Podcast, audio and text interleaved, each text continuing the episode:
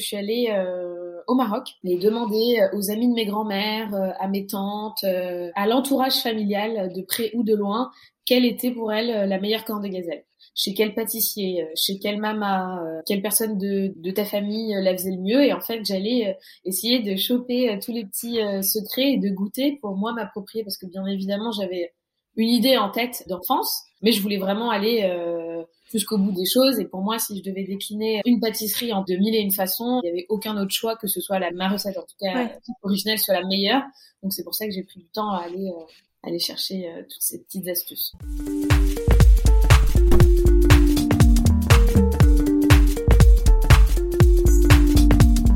La pâtisserie, c'est avant tout une histoire de goût, de saveur et d'émotion. Je suis Léa Reverdy amatrice et passionnée de pâtisserie. Mon défi, vous emmener avec moi à la découverte de ce qui fait vraiment un bon dessert. L'objectif ultime, trouver la recette parfaite qui fera fondre vos papilles à coup sûr. Vous êtes sur le point d'écouter un nouvel épisode de Papilles. C'est le podcast qui part à la rencontre des meilleurs chefs pâtissiers pour comprendre l'émotion et les saveurs qui les animent au quotidien lorsqu'ils créent leur dessert d'exception. Après cet épisode, à vous de laisser libre cours à votre imagination et de créer les desserts aux saveurs qui vous ressemblent, tout en vous inspirant des meilleurs. Bonne écoute Bonjour à tous et à toutes Cette semaine, j'ai voyagé au Maroc grâce à Sarah Boukaled, la fondatrice de Maison Gazelle. Il y a un peu plus de 3 ans, lorsqu'elle a créé la Maison Gazelle, Sarah avait un objectif, remettre à l'honneur un classique de la pâtisserie marocaine, la corne de gazelle, et son pari est très réussi. Dans cet épisode, elle m'explique notamment comment l'amour de sa double culture, mais aussi de l'amande, lui a donné envie de travailler à la corne de gazelle, mais aussi son envie d'aller toujours chercher les meilleurs produits en rencontrant des petits producteurs marocains, français, etc. Et enfin, ce qui fait une vraie bonne corne de gazelle. Bonne écoute Bonjour Sarah, il y a quelques années, euh, tu as ouvert la Maison Gazelle. Déjà, quel était ton projet avec ce lieu? Bonjour Léa. Le projet avec ce lieu, c'était d'allier le raffinement marocain à l'élégance française. C'est un peu un hommage euh, à ma double culture. Euh, et, euh, et l'idée, c'était surtout de faire un lieu décrivant au mieux mon univers et en, en s'éloignant au plus loin des stéréotypes qu'on peut avoir sur la pâtisserie orientale au sens large du thème. Bah écoute, euh, on va y revenir sur, sur tout ce que tu proposes dans ta boutique, etc. Mais avant, je te propose de, te, de revenir sur ton parcours au prisme des saveurs. Donc ma première question, quelles sont les saveurs qui ont marqué ton enfance? Je pense que c'est définitivement euh, l'amande. Depuis, euh, depuis toute petite, euh, j'étais toujours attirée vers les sirops d'orgeat, la galette, les financiers. Donc j'ai compris que très récemment hein, que c'était l'amande, mais c'était toujours les euh, les, gourmandises euh, qui me plaisaient le plus. Euh, même dans les, dans les pâtisseries marocaines, c'était toujours les, celles qui ont le plus le goût d'amande vers lesquelles j'étais attirée. Et du coup, c'est un, produit que tu aimes bien réutiliser aujourd'hui dans tes créations? Ouais, bah, il est vraiment au cœur de ma démarche. sur toutes mes boîtes, sur dans ma dans ma boutique, on a trois trois énormes silos avec trois variétés différentes. L'idée, c'est vraiment de faire euh, la part belle à l'amande et en tout cas d'essayer de la sublimer euh, à, travers notre collection. Et à quel point, sur ces trois silos de, justement de types d'amandes différentes, on sent la différence de goût? Toi, qu'est-ce que qu'est-ce que tu vois Qu'est-ce que tu t'identifies le plus dans, chacune un peu? Elles vont surtout avoir une différence en, termes de puissance euh, aromatique. en fait, il faut savoir que plus l'amandier en fait va évoluer en altitude, plus euh, il va pouvoir être au contact des quatre saisons de l'année de façon bien distincte euh, et donc évoluer pleinement et donc avoir des bah, nous, offrir des amandes qui ont euh, qui ont du goût qui sont grasses riches en fait naturellement et donc qui, qui ont du goût. Donc j'ai trois variétés. La première qui s'appelle la variété roussi qui évolue à 1000 mètres d'altitude. La seconde qui s'appelle la variété Rifi qui est à 3000 mètres d'altitude euh, donc la première, pardon, on est au centre du Maroc, dans le Moyen Atlas. La seconde, le Rif, c'est donc tout au nord, euh, frontalier euh, presque avec l'Espagne. Et enfin, la dernière, qui est la Beldi, qui évolue à 4000 mètres d'altitude. Et là, on est dans le Haut Atlas, donc c'est ces belles, montagnes. Je sais pas si tu as eu l'occasion d'aller au Maroc. Ouais. Euh, quand tu es à Marrakech, en tout cas, dans ta piscine, c'est les belles montagnes que tu peux voir souvent enneigées. Donc ça, c'est de ta classe.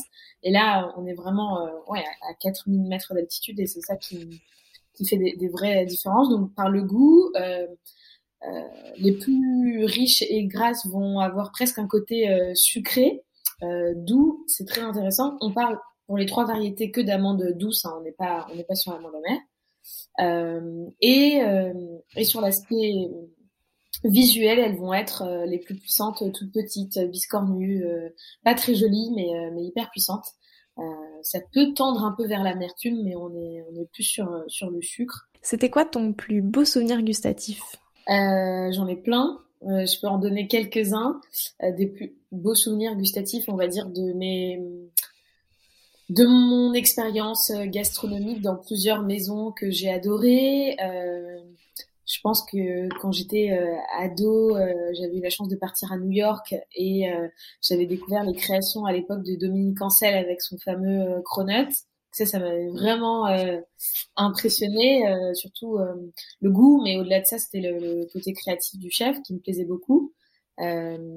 Et, et, là, récemment, dans les 4-5 dernières années, il y a eu une création de, de deux chefs qui m'ont marqué, que j'ai adoré. Euh, c'était un, un, dessert à la noisette et à la truffe blanche du chef Akram Ben Halal et un entremets à la levure boulangère de Maxime Frédéric à l'époque où il était au Georges V. Est-ce qu'il y a une saveur euh, qui t'évoque Maison Gazelle? Celle qui m'évoque le plus Maison Gazelle, je pense que c'est l'amande et la fleur d'oranger. C'est vraiment ce qu'on ressent euh, le plus dans nos créations et quand on entre dans la boutique. C'était quoi les saveurs de ta toute première création? Est-ce que tu t'en souviens?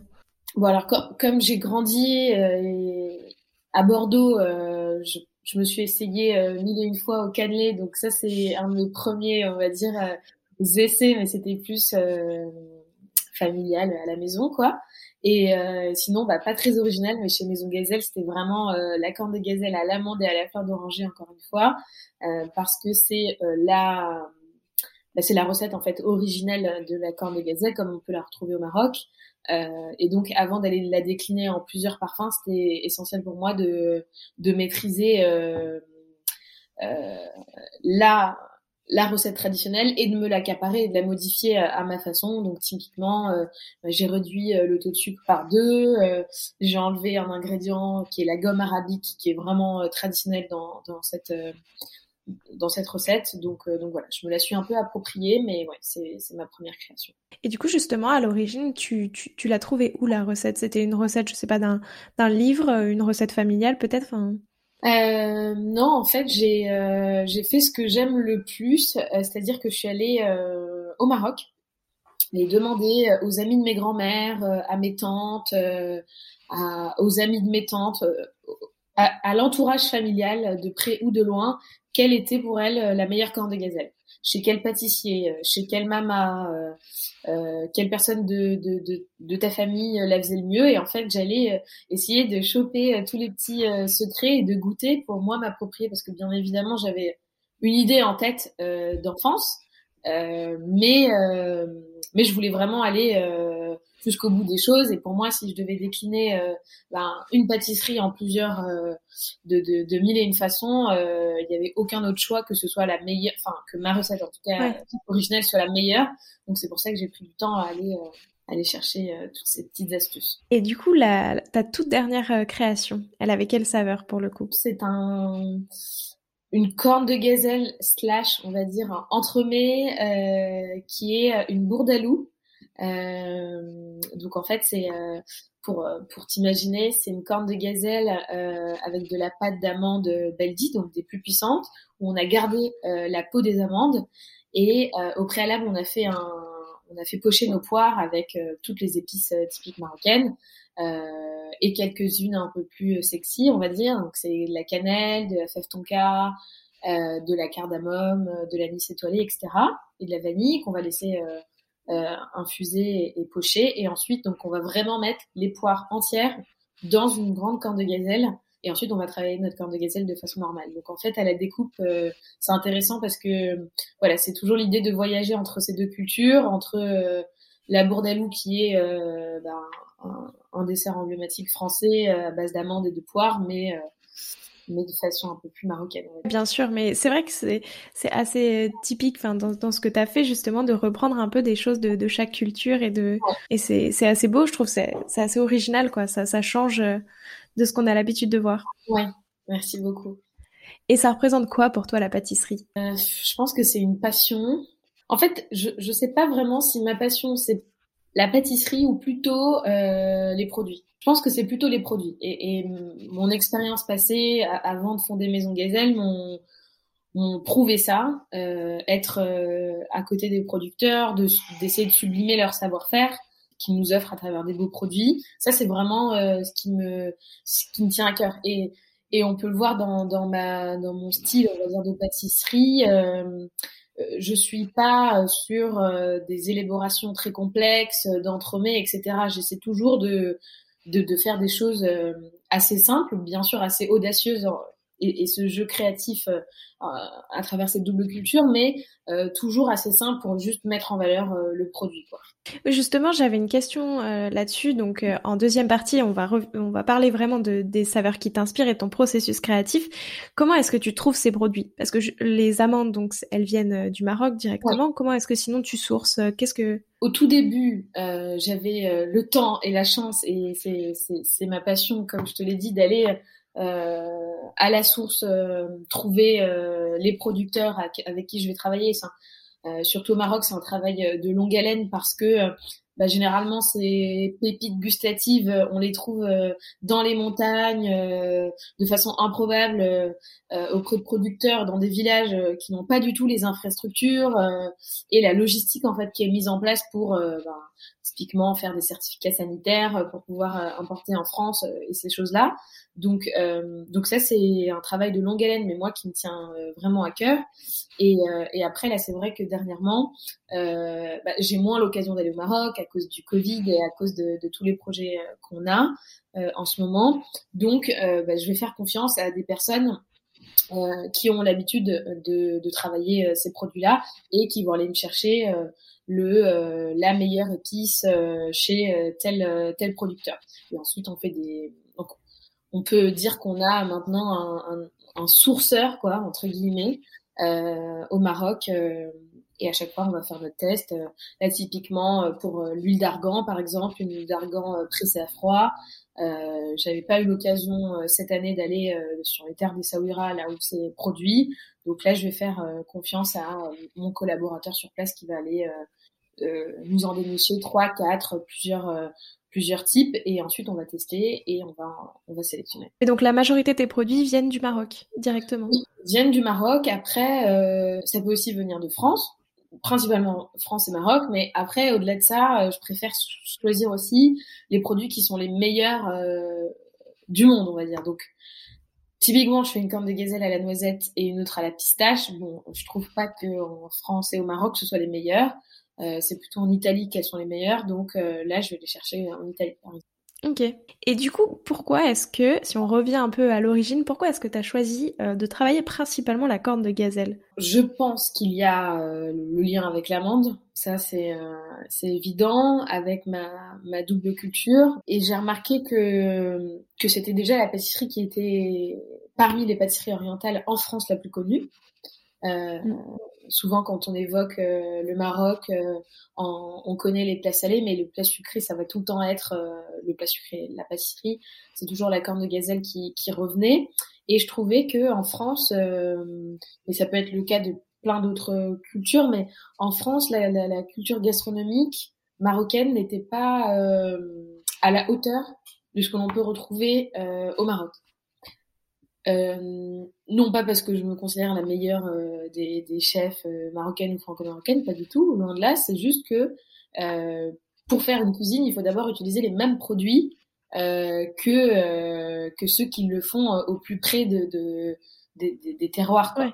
C'est comme, je sais pas, je dis n'importe quoi, mais c'est comme les Japonais qui habitent à Paris et qui ne, qui s'y retrouvent rarement, euh, dans, dans, dans, la cuisine japonaise, même si cette culture gastronomique a été très très bien mise en, mis en valeur. Mais, euh, mais voilà, donc c'était un peu euh, mon challenge et, et il y avait ouais, un lien inéluctable avec l'amande. Par exemple, visuellement, comment est-ce que tu arrives un peu à, à, la, à la changer sans trop la changer, mais pour montrer, tu vois, que les saveurs sont différentes ou... Ouais. Ben euh, déjà en France, la plupart du temps, la corne de gazelle que l'on peut euh, que l'on peut voir, c'est euh, c'est pas tant la version marocaine, c'est plutôt la version algérienne. Donc tu sais, elle est plus en, en forme de croissant de lune, un peu plus aplatie et recouverte de sucre glace.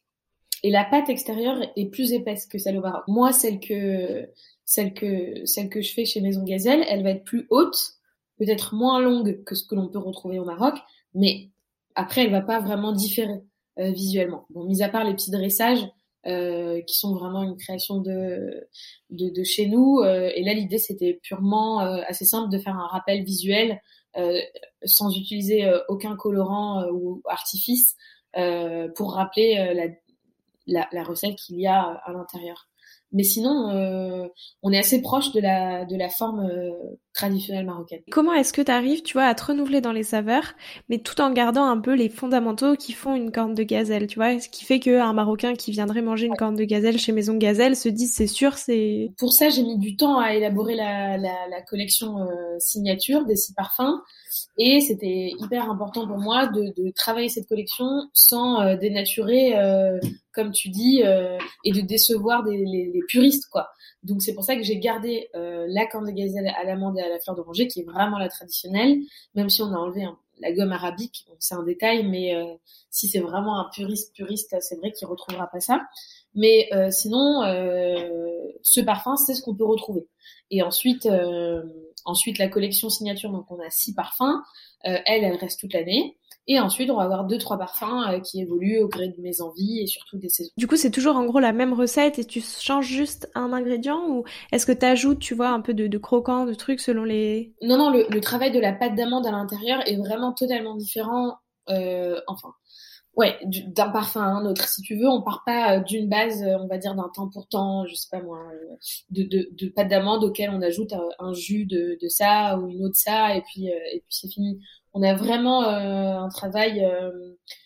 bon, c'est moins vrai pour pour les parfums comme la corne de gazelle à l'eau de fleur d'oranger et celle à l'eau de rose parce que là c'est typiquement juste ouais, qui va différer.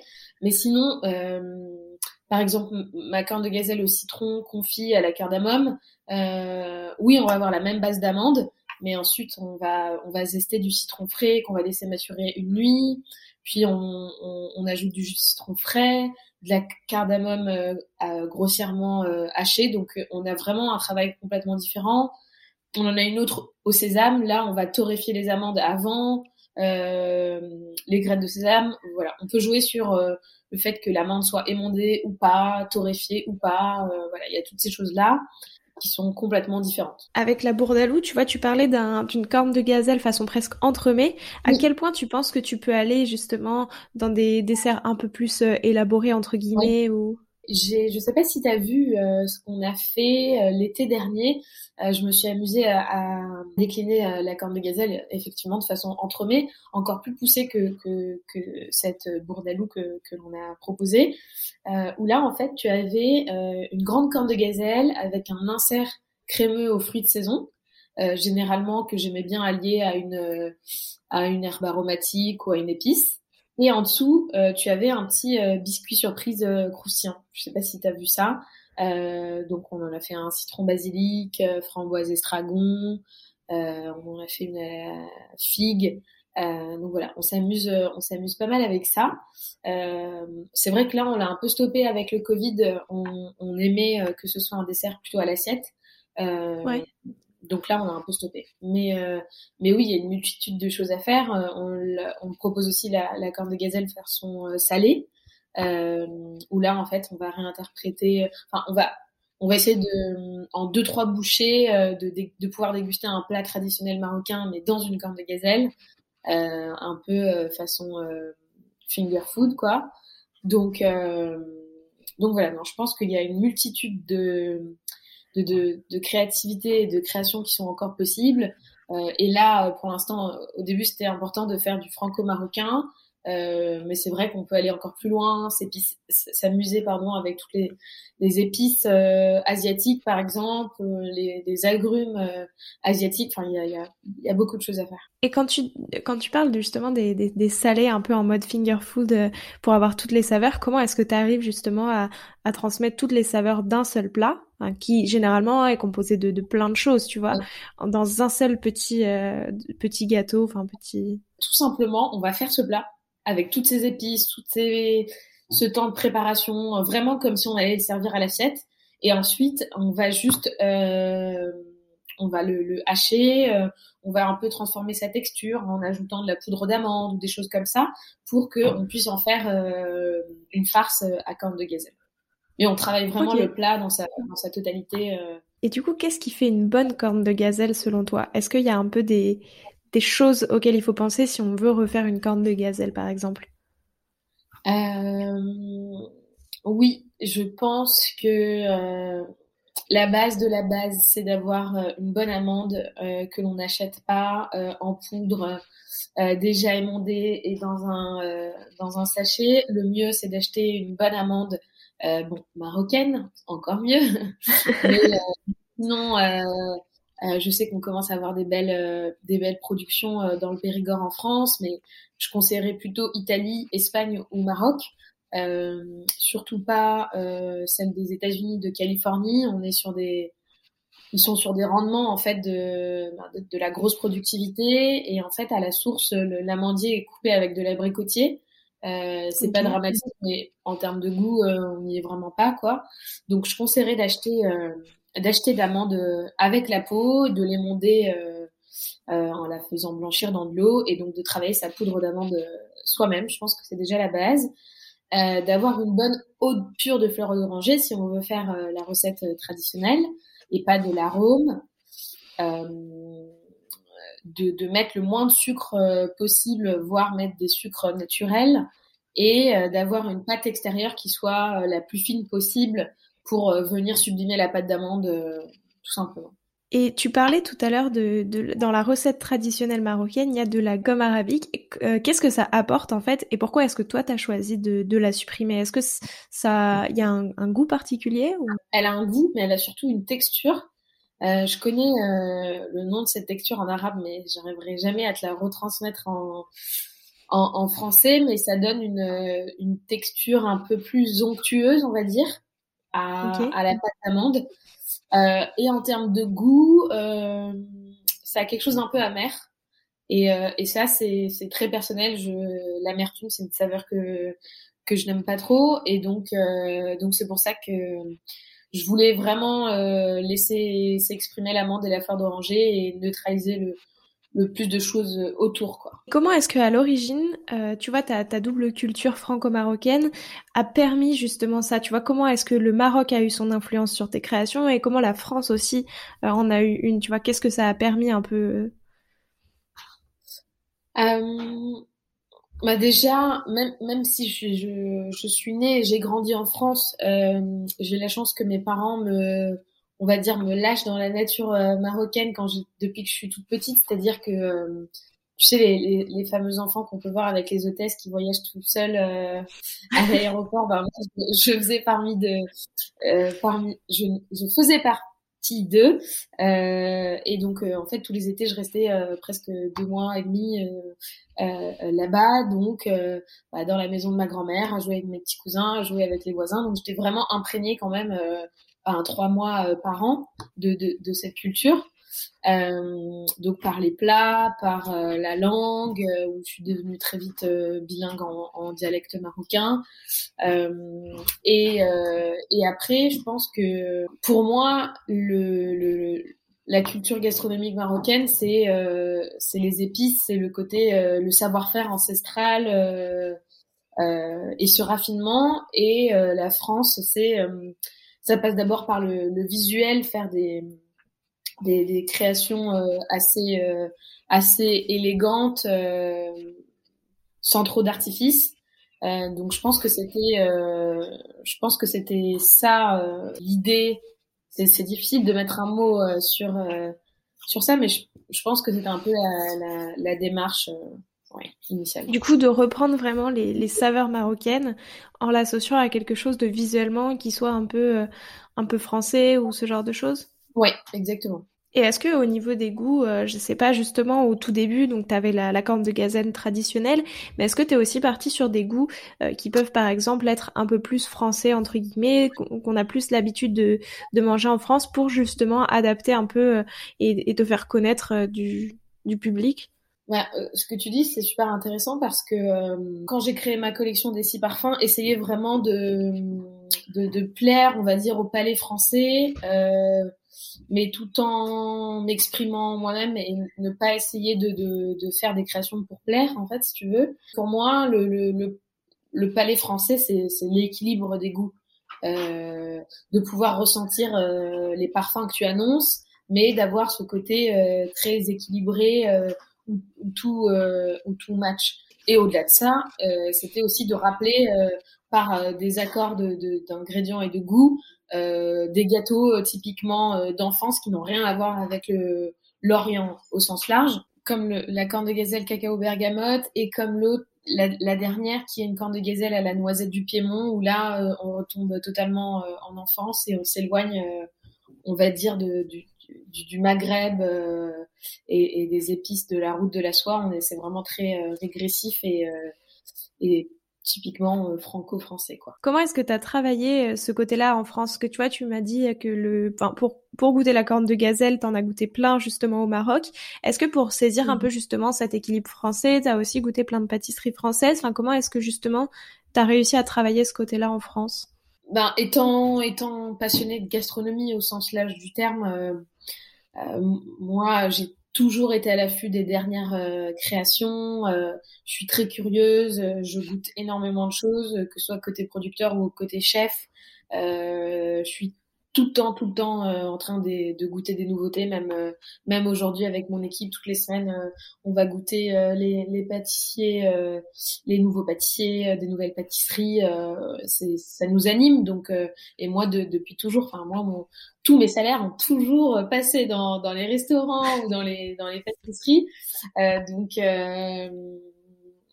donc je pense que c'est pas tu vois, je me suis pas dit, euh, allez, je vais créer Maison Gazelle, je vais faire une étude de marché et je vais goûter. Ouais. Non, c'était, c'était naturel, quoi. Je, j'avais un peu éduqué mon palais euh, depuis toutes ces années. Chez Maison Gazelle, tu proposes aussi toute une partie un peu plus épicerie où tu as du lait d'amande, justement des amandes aussi.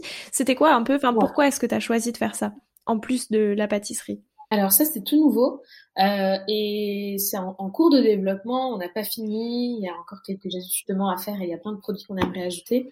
Moi, mon, mon but, c'est d'essayer de, de, de, mettre euh, le plus possible en, valeur le terroir euh, français et le terroir marocain. Et, et ce qui m'anime, c'est d'essayer de trouver le meilleur de ces deux terroirs. Donc, quand j'arrive à, à trouver un, un produit, euh, bah, l'idée, c'est de pouvoir le faire en profiter euh, au plus de monde possible. Euh, et donc, euh, donc on, le commercialise. Pour l'instant, on a peu de choses. On a nos deux eaux florales.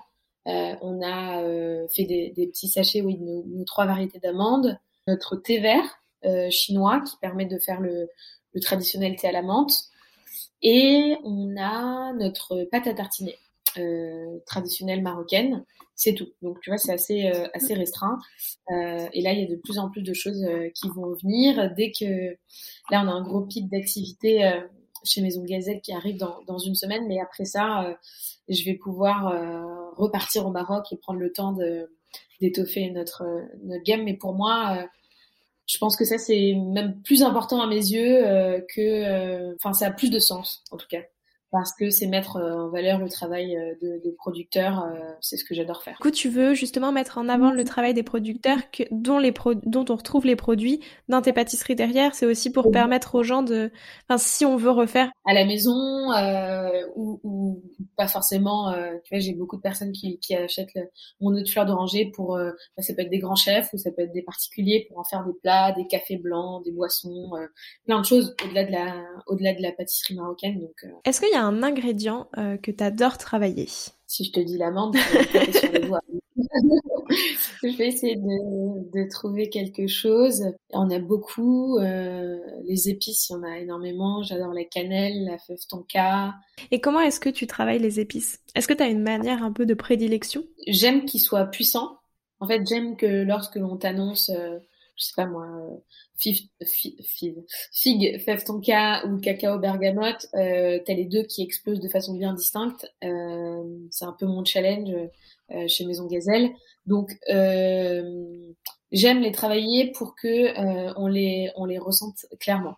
Donc ça va être soit dans des sirops longuement infusés, dans des beurres clarifiés, ou euh, au plus brut possible, râpé avant dégustation. Euh. Du coup, ça justement, râpé avant dégustation, il faut pouvoir le manger sur place. Enfin, tu, tu peux pas faire ça quand tu fais des trucs à emporter. Oui, parce que j'ai encore ce bon vieux souvenir euh, d'antan de recevoir des, des, des clients au sein du salon de thé. non, mais ça va être par exemple le, le nous, en, boutique, on, on, va créer un bar à lait d'amande. Donc, l'idée, c'est que tu puisses choisir ta variété d'amande et qu'on fasse une pression à 3 minutes. Euh, là, même si on te euh, en fait, l'idée, c'est qu'on on, t'amène un plateau avec toutes les épices que nous, on utilise, donc c'est-à-dire presque toutes les épices marocaines. Euh, et ensuite, c'est à toi de faire ton accord. Bah, je veux, je veux miel, fleur d'oranger, ou je veux faire ton cas, ou quoi que ce soit. Ben, même si je te le rappe minute, et que toi, tu checkes ça plus tard dans ta bouteille, tu as toujours des épices brutes, donc tu as toujours quelque chose de, de puissant. Quoi. Après, tous nos plats, on va dire, de brunch ou de tea time que l'on avait l'habitude de faire, euh, c'est vrai qu'on les a, on s'est adapté, on les a transformés, euh, ou alors on a arrêté de les faire. Est-ce que du coup, tu as une épice de prédilection?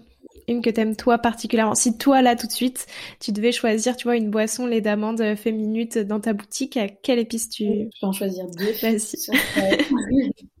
Cannelle et paprika. Qu'est-ce que qu'est-ce que t'aimes particulièrement dans chacune de ces épices? Tu trouves qu'elles se marient bien ensemble? Non, la cannelle, elle a quelque chose de de relevé et de super euh, réconfortant. Je trouve que boire un lait d'amande euh, chaud à la cannelle, c'est un câlin, quoi. Euh, j'adore.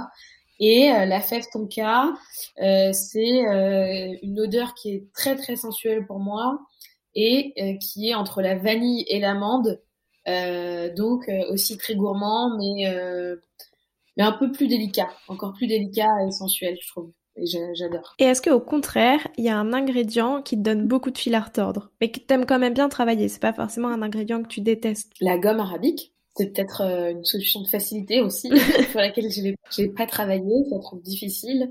Euh... Parce que ça ressemble à quoi en fait à l'origine et comment est-ce que ça se travaille? Il me semble, hein, je suis pas experte, mais il me semble que c'est euh, euh, produit en partie en Grèce et en fait c'est de la sève d'un arbre dont je ne me souviens pas euh, et on récolte cette sève, on la fait sécher et donc c'est ça c'est et, et, je sais que les Grecs euh, en fait euh, peuvent la prendre à même l'arbre et la mâcher en fait comme un chewing-gum. Tu vois c'est ça la fameuse texture dont je parlais.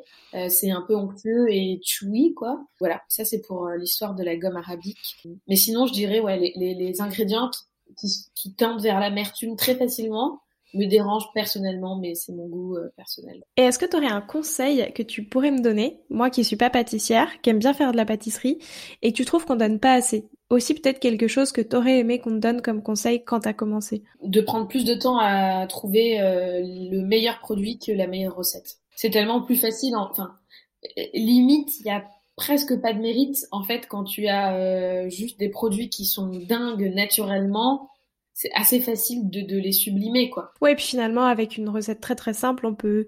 Enfin, si on a une recette très très simple, mais un super produit, elle va tout de suite avoir plus de goût et tout. Tu fais un.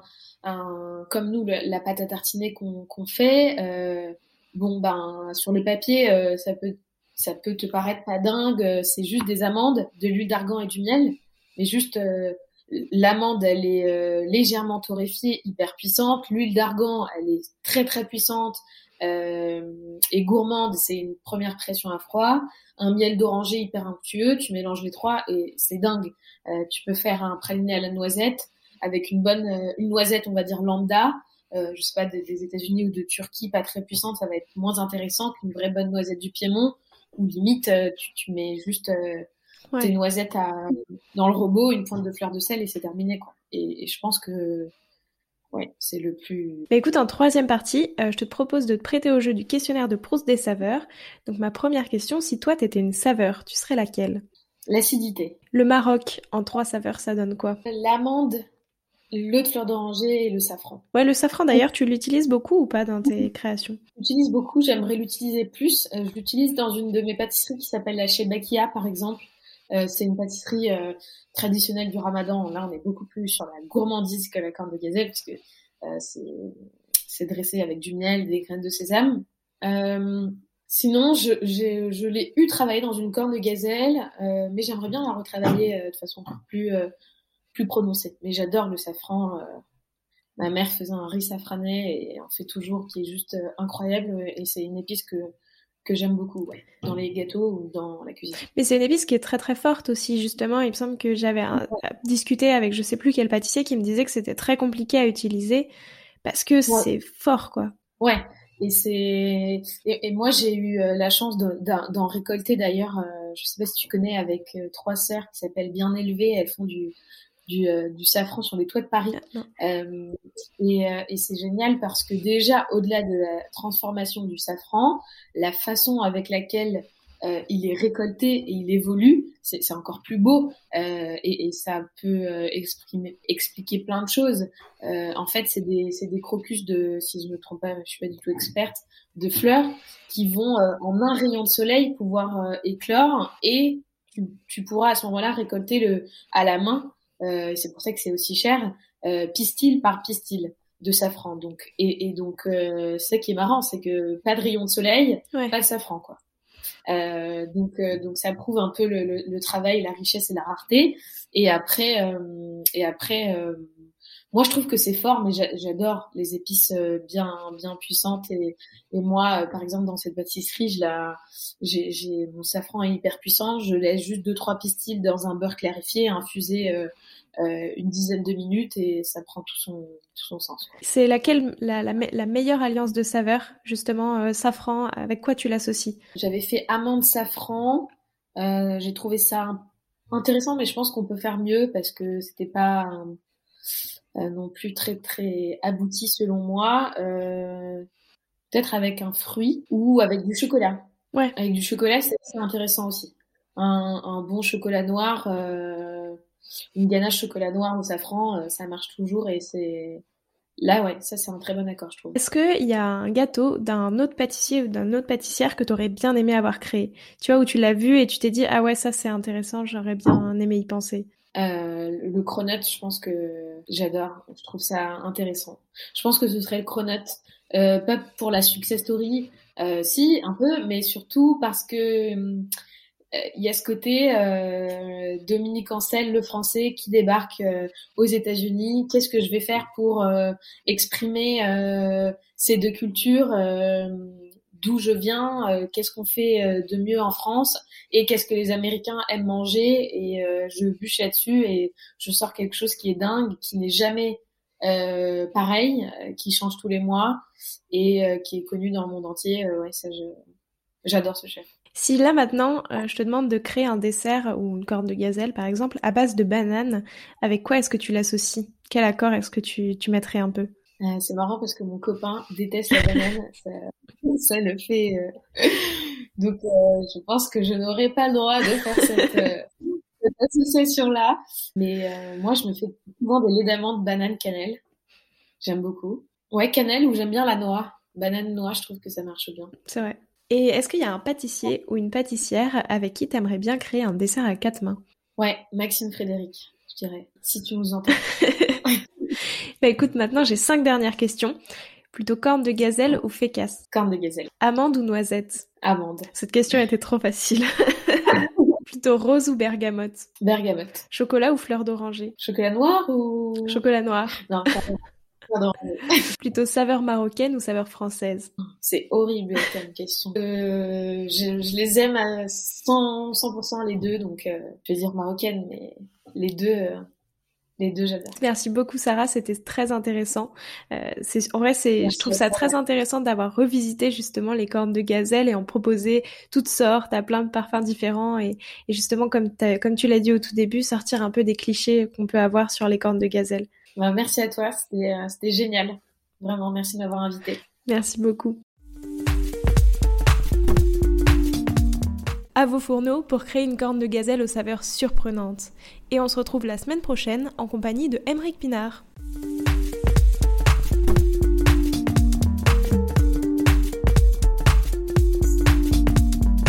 Alors, quel sera votre prochain dessert? Merci d'avoir écouté cet épisode jusqu'au bout. S'il vous a plu, n'hésitez pas à le partager aux gourmands qui vous entourent. Et si vous voulez soutenir Papille, deux choses. La première, notez l'épisode 5 étoiles sur Apple Podcast et laissez un joli commentaire. La seconde, vous rendre sur papillepodcast.com, sans oublier le S de papille, et vous abonner à la newsletter pour être prévenu de la sortie des prochains épisodes et des articles que j'écris régulièrement. À bientôt!